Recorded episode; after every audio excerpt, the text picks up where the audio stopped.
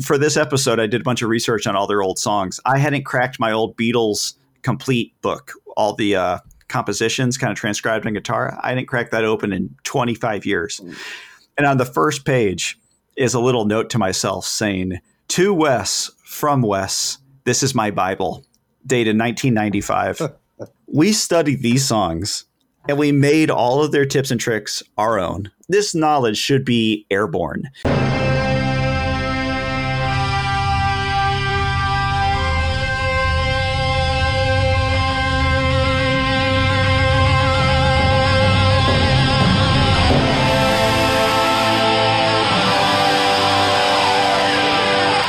Welcome to the Echospire Song Destruct podcast, the end of the year special, where we reverse engineer the most influential songs in history. This is a tightly formatted show where we dive into the mechanics of songwriting and production, deconstructing chord structure, song architecture, production design, and arrangements.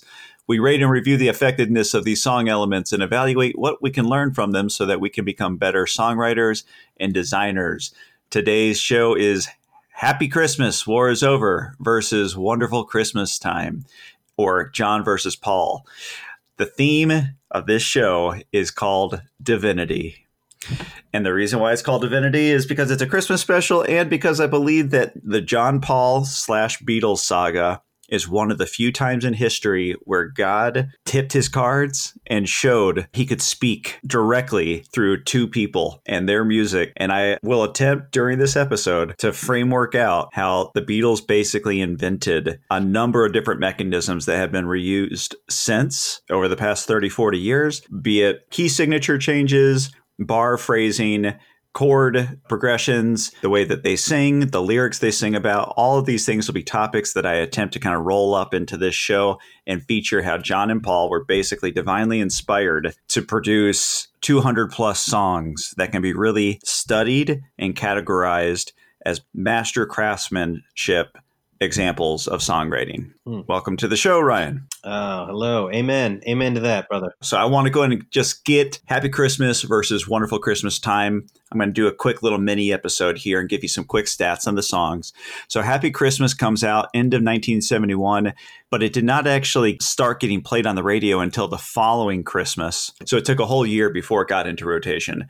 Other interesting fact this did not chart on the Billboard Hot 100 until this year. 2019 was the first time it ever got into the Billboard Hot 100. It hmm. peaked at number 42. Paul McCartney's Wonderful Christmas Time did not get into the Billboard Hot 100 until December, last December 2018, one month before John Lennon. It peaked at number 47. So I don't know why the coincidence that both songs just made it inside of the same month into the Billboard Hot 100 40 years after they were released, 40 years plus after they released, but numbers don't lie. There's something to that. Happy Christmas did not go gold. Paul McCartney's Wonderful Christmas Time did go gold. Uh, a couple of other stats just to kind of size up John versus Paul. Uh, John Lennon's fortune is estimated to be about $800 million today. Paul McCartney's is about 700 million. He lost some in the, in the divorce. But Paul was alive to do all this investing and I'm just saying they're apples and oranges, anyways, because John is missing 40 years of career that Paul has over him. Yet John is still kind of beating him. And the interesting thing is that if you go to the YouTube channel, John Lennon has more subscribers on his YouTube channel mm. than Paul McCartney does. John had 25 number one singles during his Beatles and solo career. Paul McCartney has 32 number one singles during his Beatles. So, so, there's some overlap between the two of them. And obviously, Paul has had a little bit longer of a career. Paul has sold 100 million singles, and Paul has sold 100 million albums between his Beatles and his solo career. These are the two heavyweights, and the interesting thing is that they all came, they both came out of the same city, Liverpool, and that they grew up side by side, helping each other write. They probably would have both been awesome songwriters, but as history would have it, these two grew up side by side and taught each other to level up every month instead of level up every year. And because of that, through their six, seven, eight year songwriting partnership, they were able to produce so much. And we're going to go through it all. But again, let's just stay on these songs real quick. So, Happy Christmas War is over. The chord sequence is it starts in the key of A, it goes to a B minor, hits an E, returns to A. Then for the second part of the verse, because there's two phrases to this verse, it then hops up to the key of D and it keeps the same chord progression. It goes to E minor, A, back to D. For the chorus, it goes to the key of G, G, A, E minor, G, D, E, and then loops back to the verse and to the key of A. This is John Lennon on full display because he's changing keys, which is what he's always done his entire career. And the interesting thing that I'm going to be showing is that people oftentimes tend to think that, oh, well, they progressed and they got better and better and better. But I will show that on the first album, they were breaking ground on all of the tricks that they used all the way up until Abbey Road. So their first album has almost every single trick in the book already baked in. So by the time these guys reached the limelight in 1963, they were already masters of songwriting craft. They continued to grow and they continued to reshuffle the card deck, but they had the whole card deck from stardom. Hmm. Let's keep in mind, though, they'd been uh, together since 1956.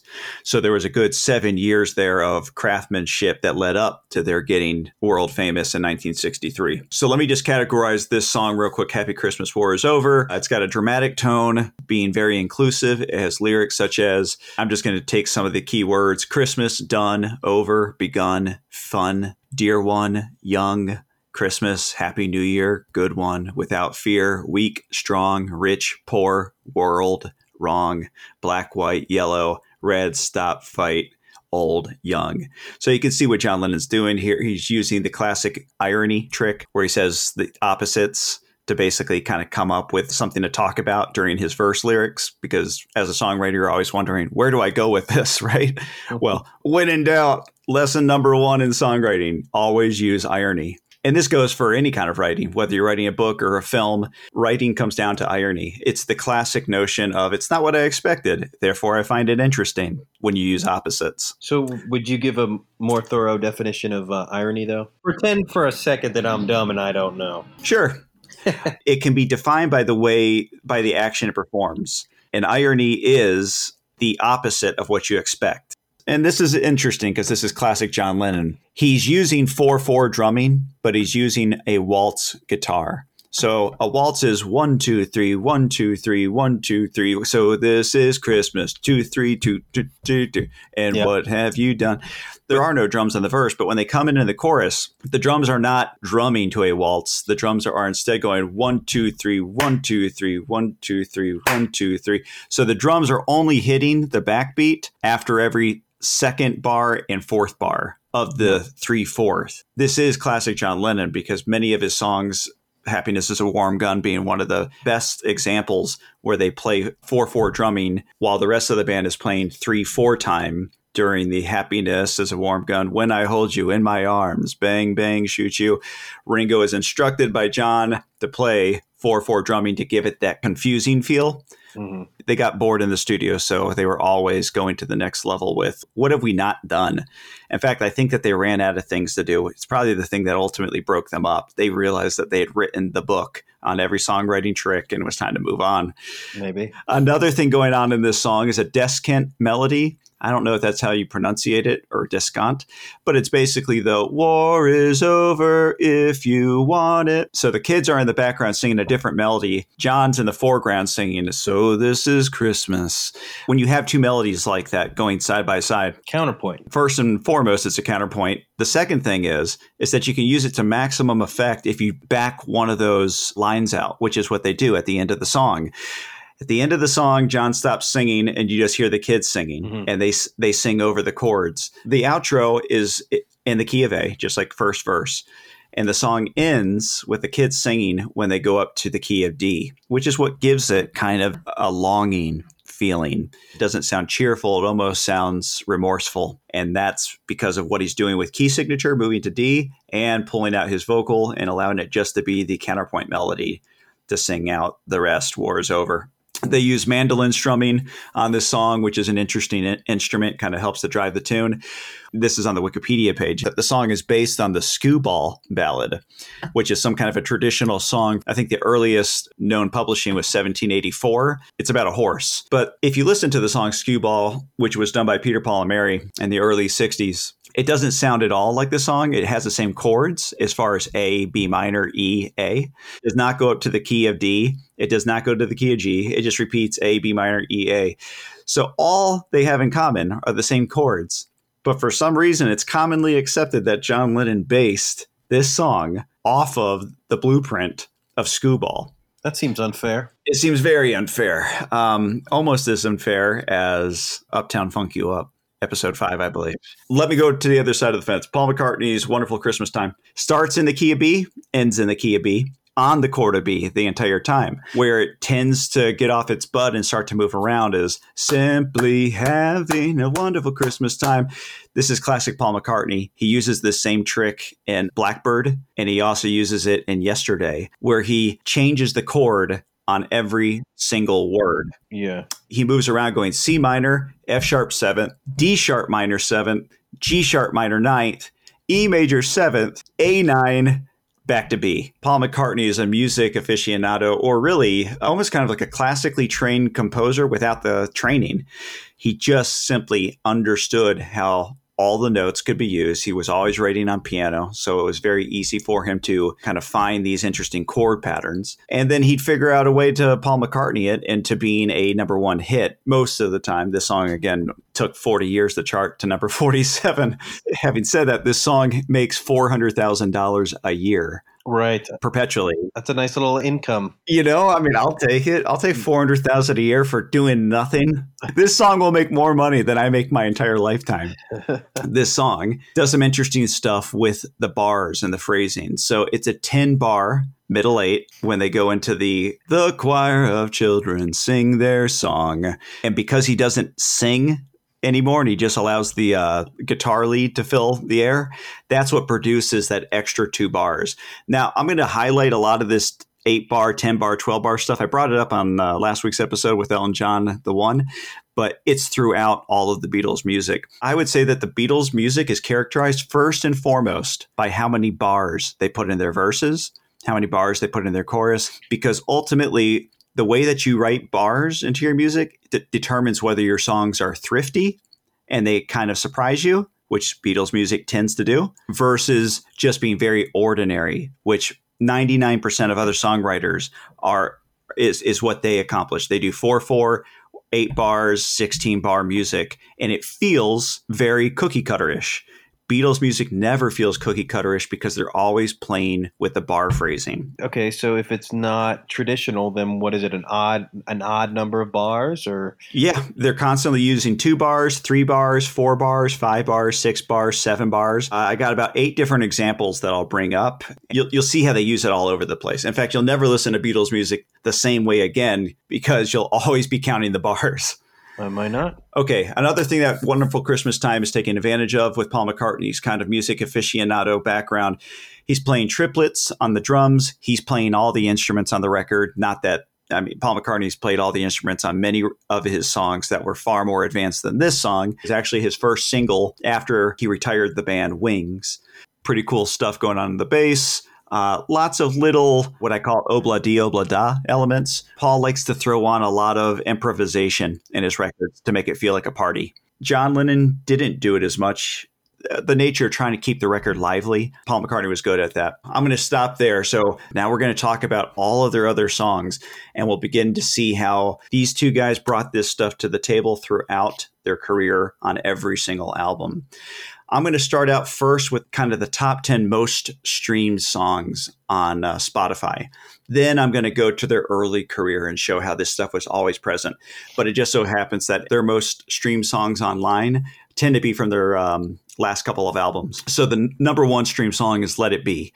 This is actually very standard in terms of it's, it's only eight bars and it's a kind of a box C, G, A minor, F on the verse. And the chorus is A minor, C, F, C, C, G, F, C.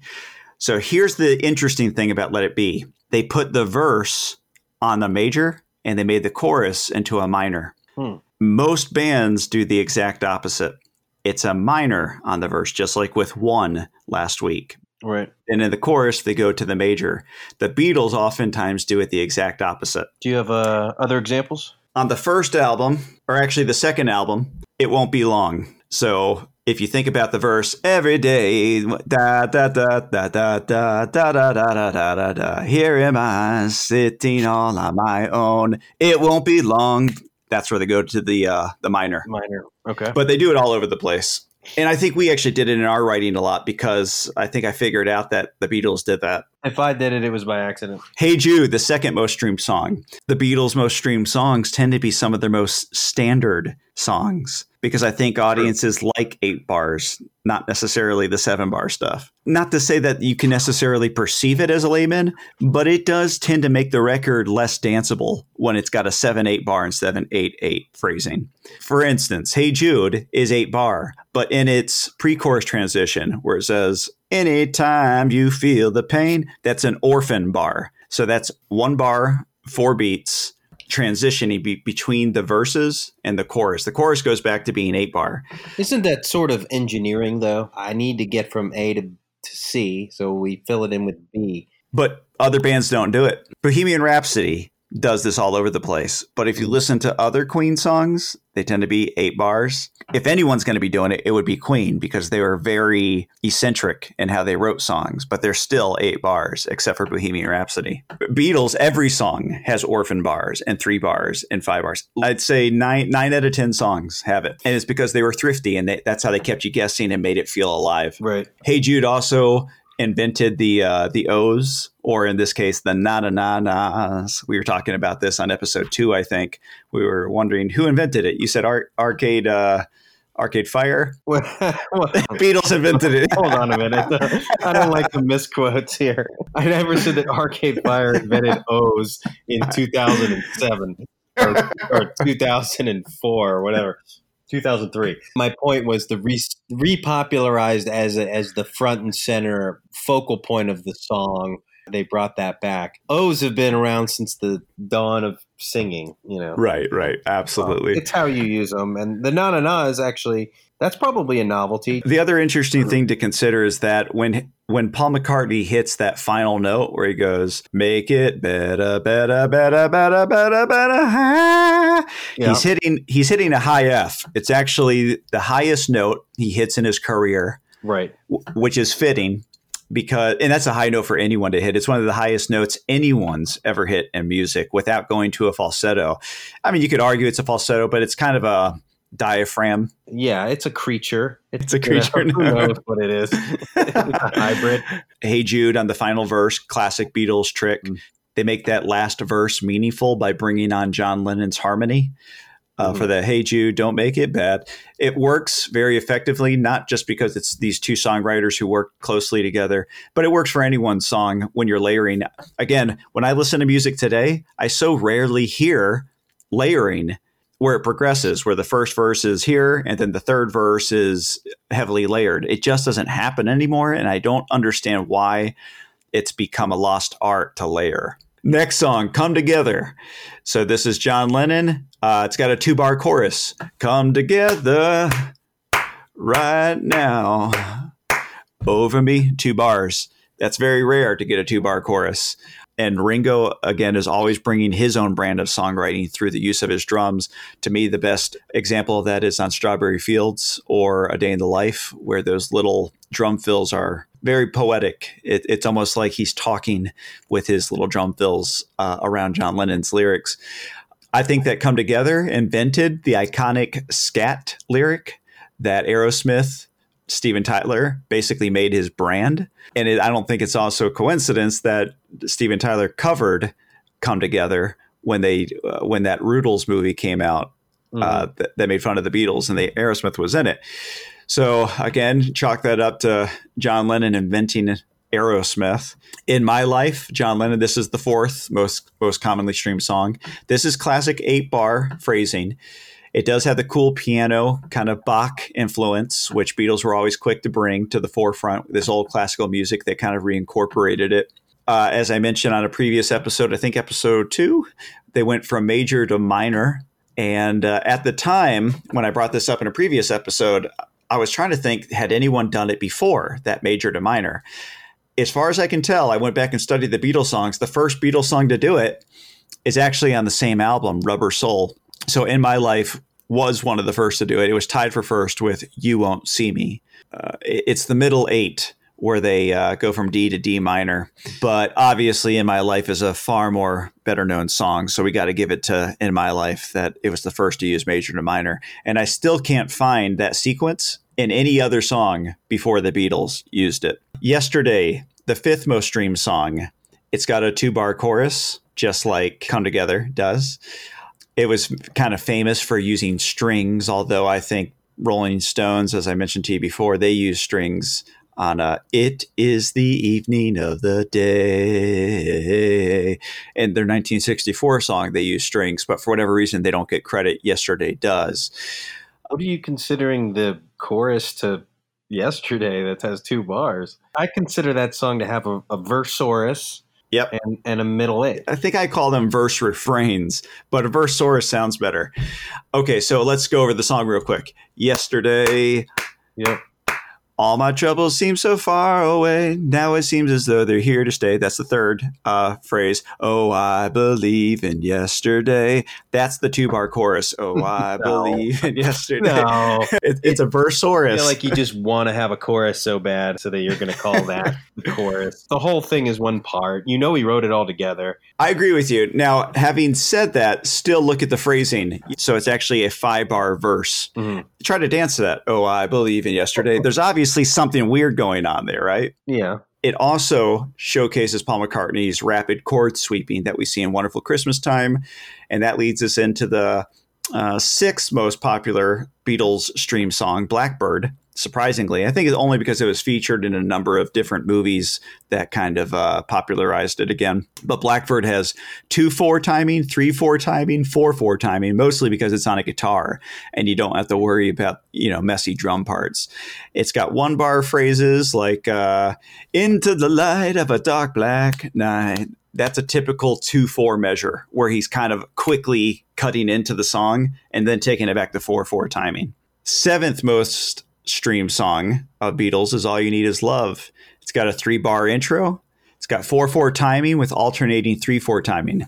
There's nothing you can do that can be done. One, two, three, four, one, two, three. It also has the escalating background singing where they go love, love, love, love, love, love. It's the same trick that John Lennon uses later on Happy Christmas, War is Over, where he escalates, War is over. He moves it up a key, whereas in All You Need Is Love, they're not moving it up a key. They're instead just moving it up. I think it's from a third to a fifth harmony, but it's obviously something that the Beatles and they they were using it far before All You Need Is Love when they were doing their intricate harmonizing on their first couple of albums. But again, I'm just trying to highlight some of the different tricks that they're using throughout all of this.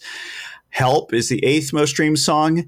The interesting thing about Help is that they they open up with the help, I need somebody help, not just anybody. It's opening on the chorus, but they're not singing the chorus. They invent a whole melody. You don't ever hear that again for the rest of the song. Really? Yeah, I guess that never occurred to me. That's the only time you hear that is the intro. because the rest of it is help me if you can, I'm feeling down. The other part, the notable part of this is that John Lennon liked to use falsetto a lot. He liked to just jump into it for a second and then get out of it, which Brian Wilson was using falsetto all the time, but he never jumped into falsetto and then jumped out. John Lennon made that a brand.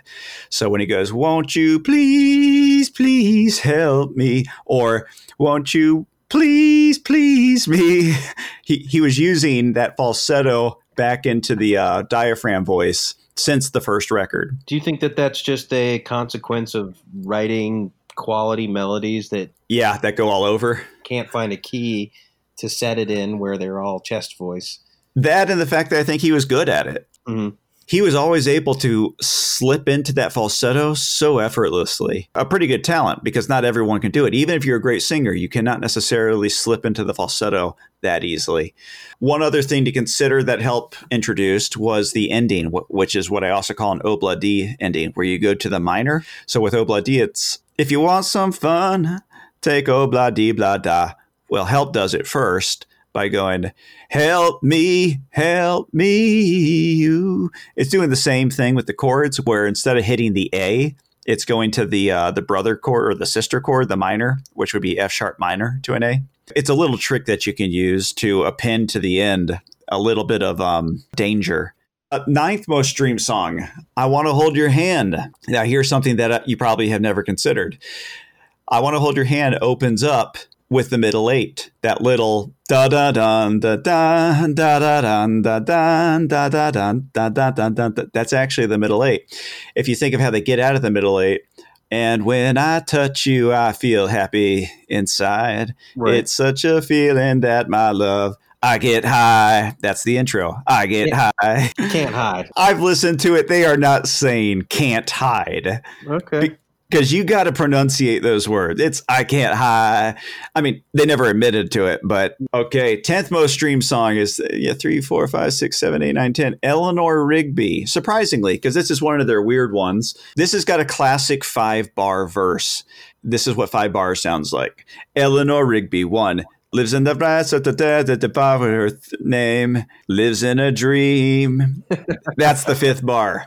This song's also interesting to note because it's all basically holding on E minor. He only goes to the C when he absolutely has to break out of the monotones. Lives in a dream. That's the C. Did you see the movie yesterday? You reminded me of him not knowing any of the lyrics. no one knows the lyrics. And one thing that the Beatles always did well, especially Paul McCartney, is Paul McCartney could tell a freaking story like nobody else in rock music. Think about Paperback Writer. That whole song's about a guy writing a book on his knee on an airplane. He can't get any sleep. Paul McCartney could just spin a little tale, and it was effortless. And that's what Eleanor Rigby is. It comes across as um, like a children's story. It strikes into the chorus with the existential. I look at all the lonely people. Are you confusing uh, paperback writer with back in the USSR? I, I mean, are, you, are, you, combining them? I'm combining them. I'm combining all the, them. All the way the paperback was on my knee. Or the paper bag. Actually, I've never really known. Now, before I move on to their first albums where they really develop all these songwriting tricks, those top 10 singles, as I wrote them down, I was like, I wonder how many of these are Paul songs and how many are John's. And of course, they're tied. Isn't that so Beatles? Is oh, that yeah. the top top 10 most streamed songs come out half and half with Paul and John? That's meant to be. It's divinity, man. You when you listen to Beatles music, you are hearing the like the pen of God come into this world. You can deconstruct Beatles songs all day long. What I'm attempting to do here, which is to rifle through all their catalog, is quite ambitious in of itself, but I'm going to try to do it. I got about 20 songs to cover. I feel like you should save some for uh, other podcasts. No, no, it's good, man. We got to do it like this because this is going to be that end of the year special. I'm going to say I was able to rifle through 30 Beatles songs and capture all the tricks in one podcast. All right. All right, here we go. Ask Me Why. Crap song. It's on the first album. It's got lots of cool chords to it, but I'm not going to give it the credit for the cool chords. Look at these chords E, G sharp minor, F sharp minor, E, G sharp seventh, so it goes to a major there, then goes to a C sharp minor. Then from C sharp minor hits an A minor, which is Ooh. hard to do, yeah. and then goes back to A. The problem is is that as we've always discussed, I don't care if it has cool chords, if it sounds weird, you did not earn it. I agree. And Ask Me Why does not earn it. The only reason why I bother bringing that up is because it's interesting to see how Beatles were so infatuated with cool chords right on the first album. P.S. I Love You does do it effectively, uses cool chords. It's a 10 bar verse. It's a D, E minor, D, A, B minor, A. All that's pretty standard. And then he goes up a half semitone to B flat on the P.S. I Love You. For his ability to go up from an A to a B flat and hit that P.S. I love you. He manages to walk a fine line of it sounding crooked, but also sounding conventional. So he's able to bridge the gap. And this is what the Beatles made an entire career of doing. They made weird stuff sound conventional all the time. And it's hard to do. Let's move up to Do You Want to Know a Secret? Starts out with You'll never know how much I really love you. You'll never know how much I really care. Those are cool chords, but it's a cool intro and it works well. And they had George Harrison sing it, but he didn't write it. This intro is never reused in the song. the chords or the, the the melody. When they do go into the verse, it's E, G sharp minor, G minor, F sharp minor, B, and then they alternate every once in a while and go E, G sharp minor, G minor, F sharp minor to C. That's a six semitone shift. To go from an F sharp to a C is very hard to do without it sounding incredibly out of place. And that's when they go, Listen, do you want to know a secret? Do you promise not to tell? Oh, whoa, whoa, closer. That's the weird six semitone shift from an F sharp up to a C. Please please me, and it won't be long. Both of these songs make use of what John Lennon always liked to use, which was double entendre. It won't be long, just like George Harrison's Please Don't Be Long these guys always had a little bit of a sub- subversive subtext to their music. It would come out later, you know, with the White Album when they kind of took the mask off and weren't afraid to put nude pictures of themselves in the in the sleeve.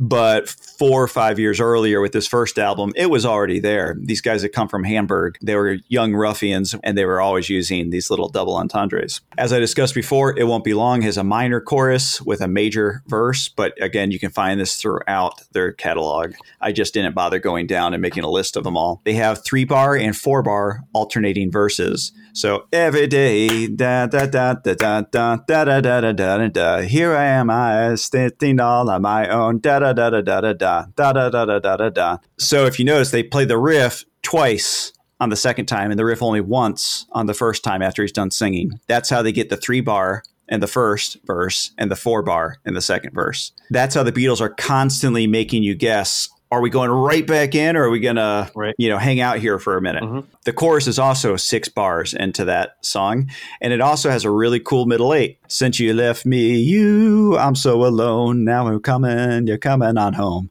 that's e d sharp augmented d6 c sharp 7 and then pretty standard box after that but again, the Beatles were already pulling down semitone shifts. This is second album, but, but they were pulling down semitone shifts, four semitone shifts in a row, and it sounds good. It doesn't sound weird. It sounds a little weird because you can't make four semitone shifts not sound weird, just like Bohemian Rhapsody sounds a little weird, but they, they still make it work at the beginning well, It Won't Be Long was doing something very similar to what Bohemian Rhapsody was doing back in 1963, 11 years earlier. All My Lovin'. This is classic Paul McCartney with a walking bass line, classic John Lennon with cool triplet gu- guitar strumming. That triplet guitar strumming, go try it. It's very difficult to do. And I can't think of any other pop group that had triplet guitar strumming, which is that really fast alternating up and down and keep appropriate time so it doesn't sound like you're just uh, out of time.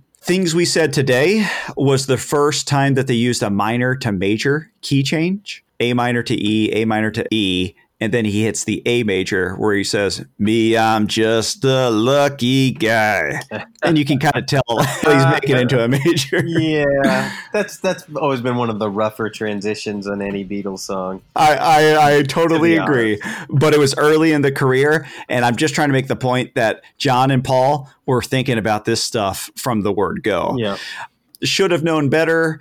Hard Day's Night, their third album, uh, it's just a, basically a 10 bar verse. And again, if you listen to the song, you'll be able to realize how they're kind of able to make it into a 10 bar verse by throwing in harmonica real quick. Wow, wow, wow, wow, wow, wow, wow, wow, I should have known better. That was their way of just kind of rushing you through the song by cutting two bars, and it, it always works. When in doubt, songwriter lesson, play around with the bar phrasing because you might just make the song feel like you're on a roller coaster instead of in a car. Mm-hmm if I fell, if I fell in love with you, would you promise to be true? I'm not going to give this song too much credit because I think it sounds weird, and I'm not. Yeah, if it sounds weird, you didn't earn it. But um, they have all kinds of key changes in that intro, and that's from the Hard Day's Night album. So we have to skip uh, Beatles for Sale. There's nothing too cool going on in Beatles for Sale. That's their most common, ordinary 4 4 album, mostly because they were influenced by folk music and they were trying to get away from being weird but by help, they were back at it with You're Gonna Lose That Girl. It's a verse in the key of E. The middle eight is in the key of G. I'll make a point. And it ends on F, but they have to make it back to the verse, which is in the key of E. So they just slide down from F to E. And it sounds wonderful, actually.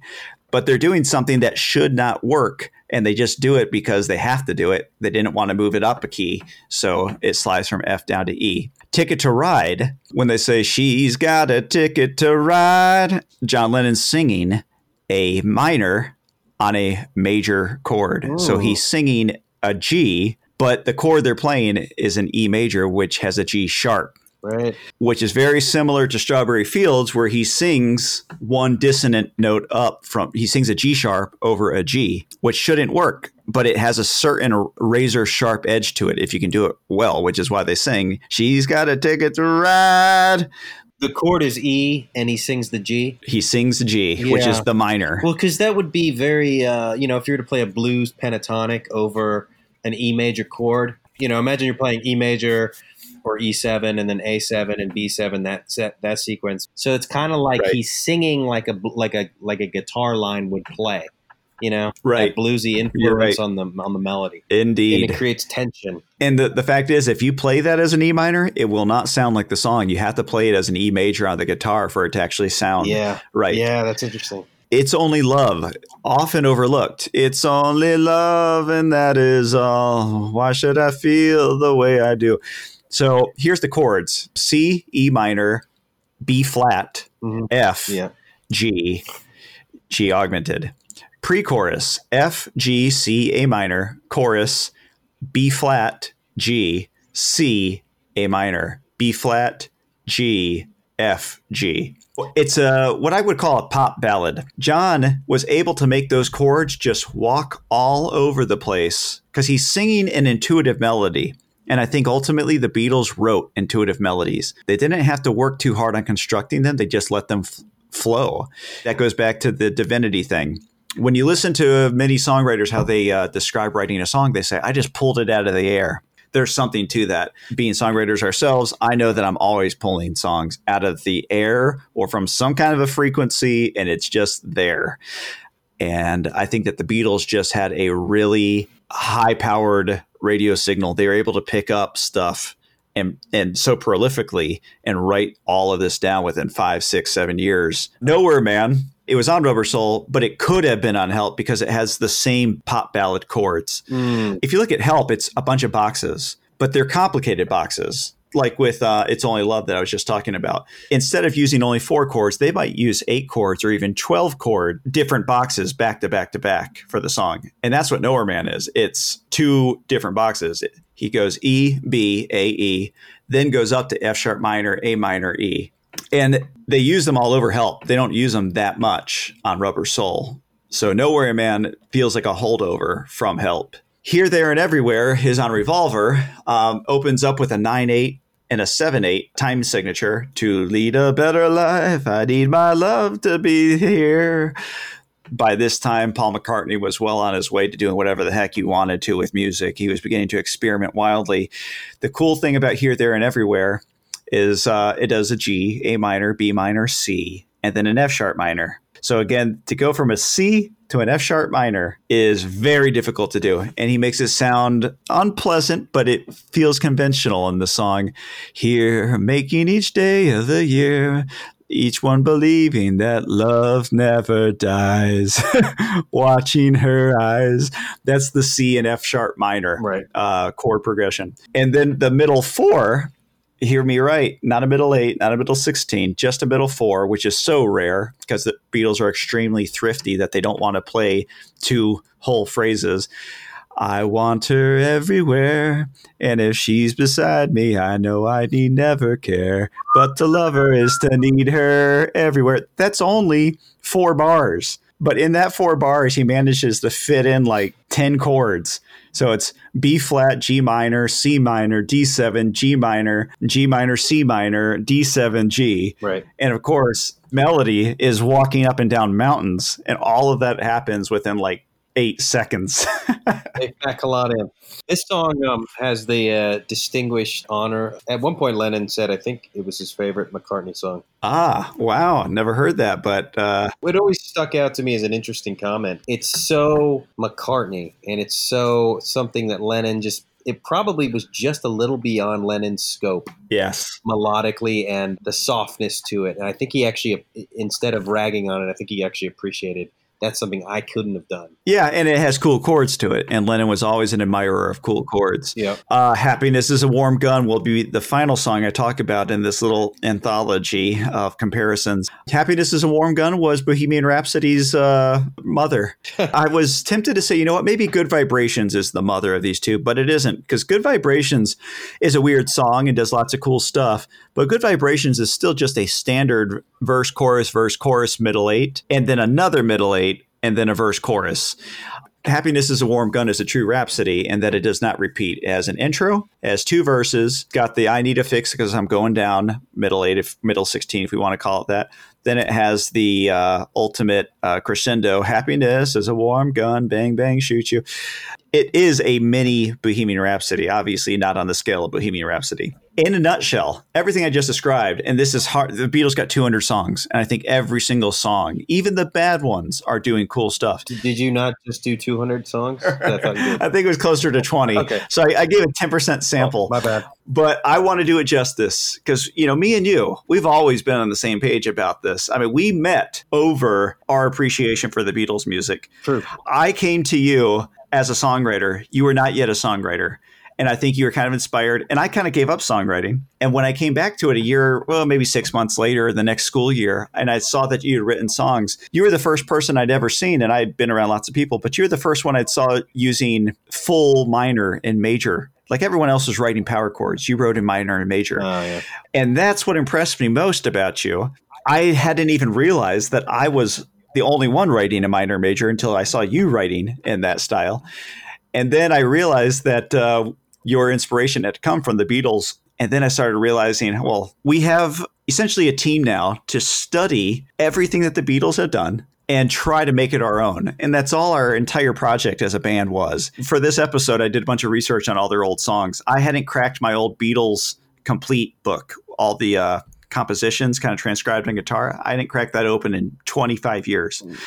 And on the first page is a little note to myself saying, To Wes, from Wes, this is my Bible, dated 1995. we studied these songs and we made all of their tips and tricks our own. This knowledge should be airborne. So that's the reason why I wanted to go through 10% of their portfolio and kind of showcase that their earliest records had some of their most profound moments that they ever captured in terms of songwriting architecture. Well, there's no there's no end to the learning. I mean, even today, for some reason, the the amount of bars per per verse or a chorus, it's just not something I've ever personally focused on. I've, I focused more on melody, chords. Oh, does it go intro, verse, chorus? Is there a different outro? Whatever.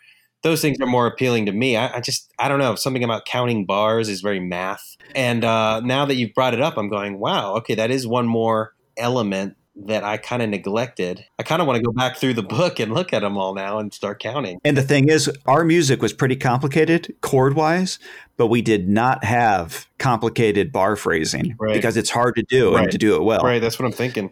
Let me just put a little bow tie in all of this. So, if Lennon was the guy who created the abrasive music, McCartney was his yang to his yin, who created the easy listening music.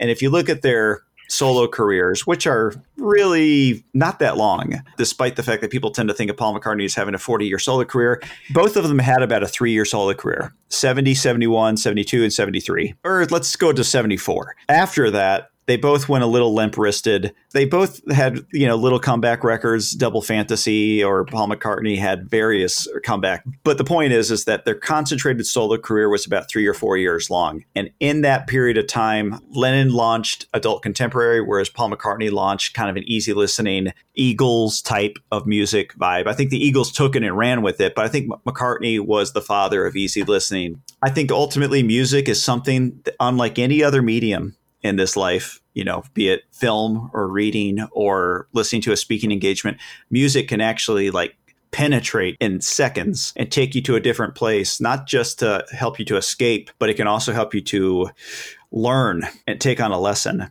And a lot of these songs that these guys created influenced the world. Even a song like I Want to Hold Your Hand, that song had a certain power. A song like that, I think, helped America bounce back from the JFK assassination.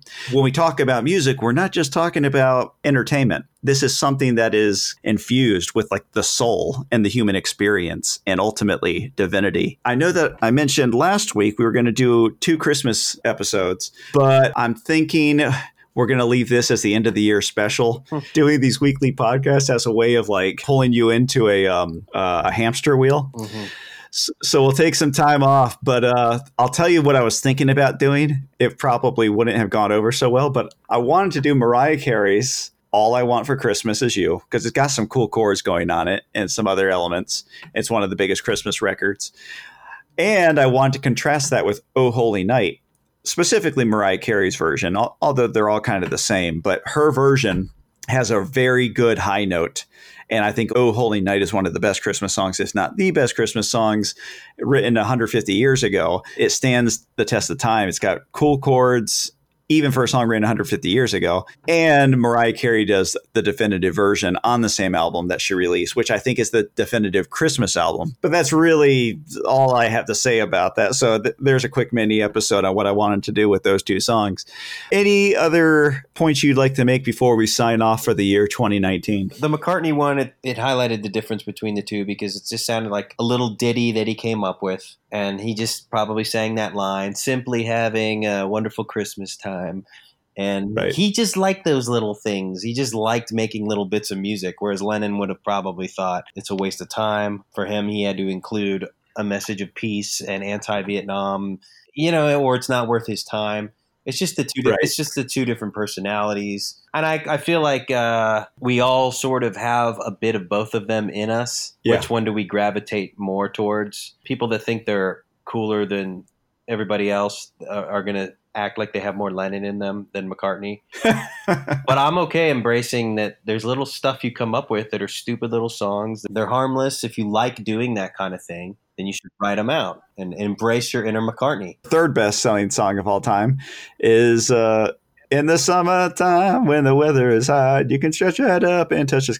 That, that's something that the guy wrote in five seconds. Right. There's nothing more to that song. And just to quickly tie it to John Lennon, um, Whatever Gets You Through the Night was one of his comeback songs after kind of having a stretch of no singles that were charting. And Whatever Gets You Through the Night, Elton John kind of came up to him. He's like, What are you doing? He's like, ah, All my songs stink. And Elton said, Play me one of them. And he played him Whatever Gets You Through the Night. And Elton John was like, We're going to make this a number one hit. So I'm trying to say that you never know what you're sitting on it takes a lot of inertia and mm-hmm. stamina to kind of stay on the ball with promoting mm-hmm. yourself and your music. It's very easy to walk away from a song that could very well be the one song that everyone likes and that helps to get traction. So whatever gets you through the night is a great song, but Lennon was like, "Nah, this is uh this is dying on the vine" until Elton John came along. So you need a tribe. You need people to propel you and tell you, "Yeah, this song sucks." Right. or keep working. This is a good song.